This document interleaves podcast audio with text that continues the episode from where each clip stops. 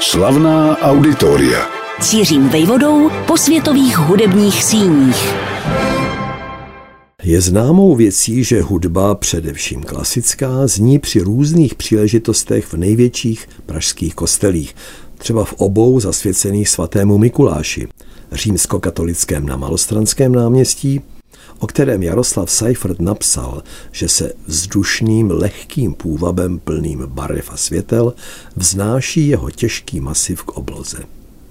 A také v Mikuláši na náměstí staroměstském, který se vyjímá jako husická protiváha protějšímu kostelu Matky Boží před týnem.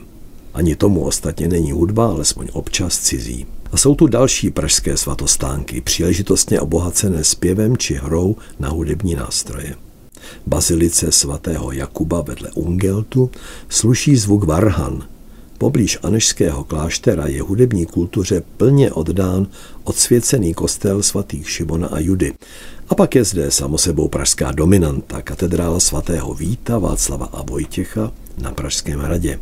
Místo vhodné nejen pro působivá rekviem.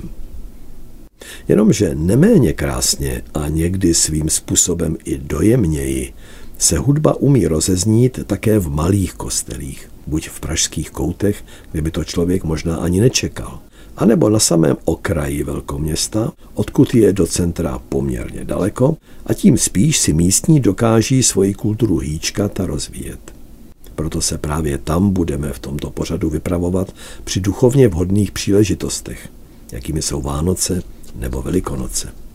Očekává nás v budoucnu třeba až Vinoř se svým kostelem a farou, zajímavě spjatou s poslední etapou života Milady Horákové, anebo sousední Kbely, které se pišní moderním kostelem s originálním vzhledem i symbolikou. Tam všude se totiž muzicíruje. Obecně neznámou kuriozitou je pak skutečnost, že Praha má nikoli jednu betlémskou kapli, ale dvě – Zatímco o té první na stejnojmeném náměstí ví každý, ta druhá na Žižkově je sice mnohem menší i mladší, ale svým způsobem též velice pozoruhodná. Náš dnešní výlet zahájíme vlastně nedaleko od ní, na rozhraní Žižkova a Vinohrad. Navštívíme dnešní atrium neboli někdejší kostel povýšení svatého kříže, jehož nevelký prostor dokáže svým recitálem ozvláštnit významný klavírista Ivo Kahánek. A pak se ještě překvapivěji přemístíme do Vysočanské svatyně Krista Krále, níž jsem svého času na vlastní uši i oči vychutnal vystoupení Krčkovy chorej Bohemiky. Přeji příjemný výlet. Kdyby chtěl někdo zkoumat historii rázovité čtvrti Žižkov, nemusel by strkat hlavu do knih či do encyklopedií. Lepší je vyrazit do ulic a číst jejich názvy. Hodně z nich totiž vyplývá. Ta ryze žižkovská část, šplhající se ve svazích či stulená v údolí pod Vítkovem, nabízí vzpomínku na české husitství. Pražský chodec, smím-li parafrázovat Vítězslava Nezvala, se může toulat spletí ulic s názvy jako Rokycanova, Žerotínova, Roháčova, Jeséniova, Prokopova a zabloudit až na náměstí Jiřího Spoděbrat. Jakmile se však na jiném náměstí Havlíčkově dotkne našeho národního obrození, ocitne se nejenom na Prahu Vinohrad, ale i v jinak pojmenovaném labirintu, ryze kulturním. Tady se totiž na nárožích chodec setká s pojmy naší klasické hudby. Existuje tu nejen Škroupovo náměstí, ale ulice Bločkova, Vybichova, Kubelíkova, Ondříčkova, Slavíkova.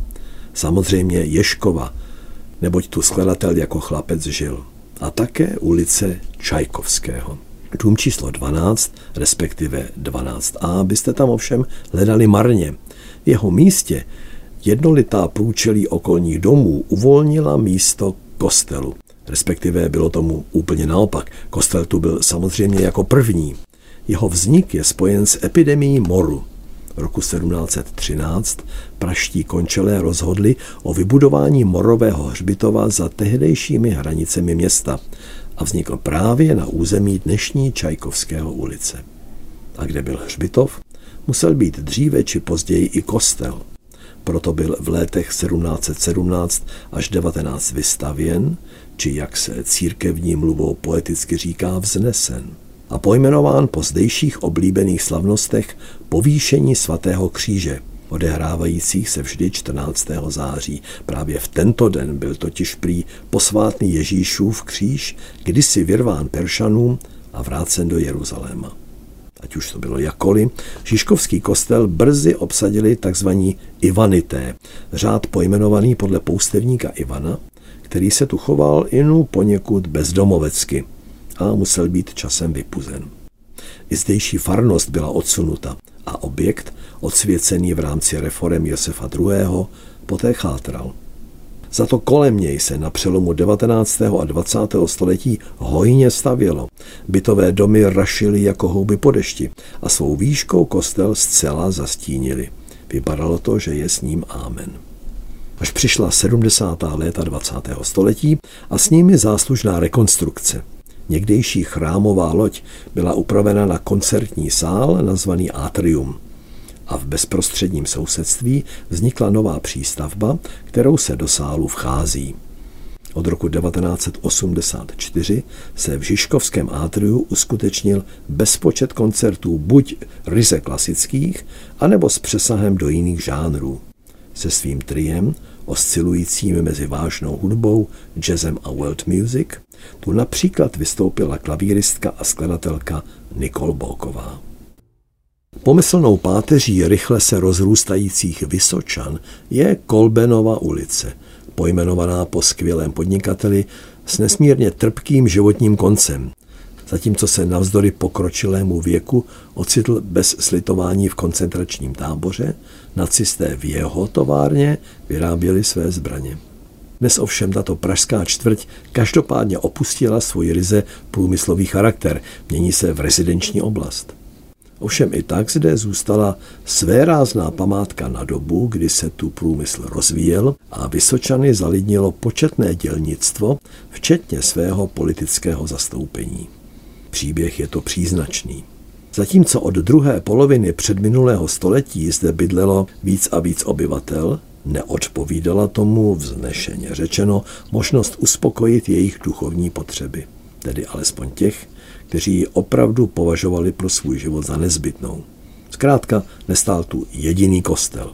A tak se římskokatolická církev obrátila na radnici, aby ji laskavě vyčlenila vhodný pozemek k jeho vybudování. Jenže radnice byla tou dobou politicky zcela nalevo a co si jako náboženství jí pramálo vonělo.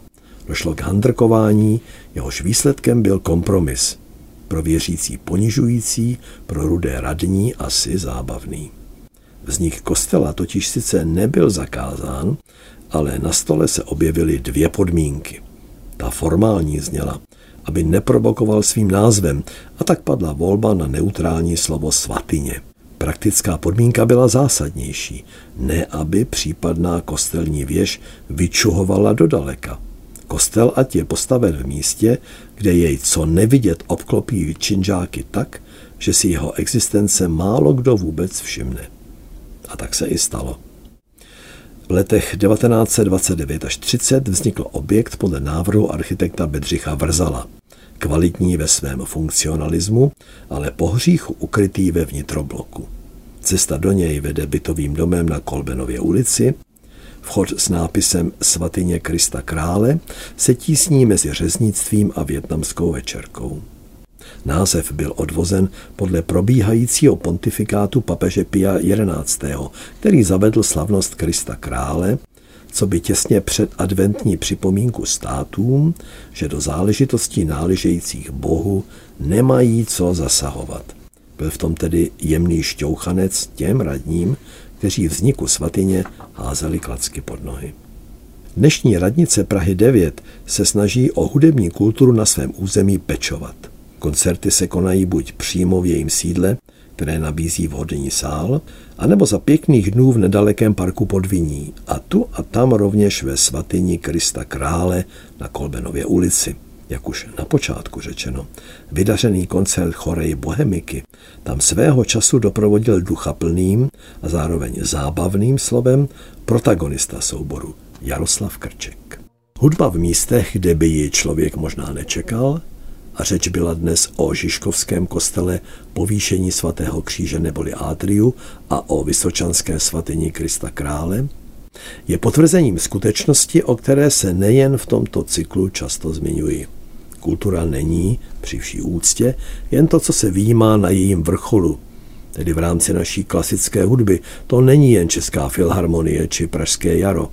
Instituce považované za rodinné stříbro a státem úměrně financované. Bohatost hudební kultury v České republice to je síť zušek, to jsou konzervatoře a akademie muzických umění, to je počet regionálních symfonických orchestrů či operních scén.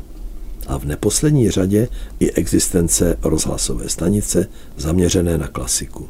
Snad všechny tyto ostrovy pozitivní deviace každou dobu i každou vládu přežijí tak, aby z podhoubí mohly vyrůstat na prosté špičky a také, aby si hudba nacházela své příznivce i v místech, které pro ní sice nebyly primárně stvořeny, ale kde zní nejen dobře díky akustice, ale i vhodně díky duchovnímu prostředí. Slavná auditoria.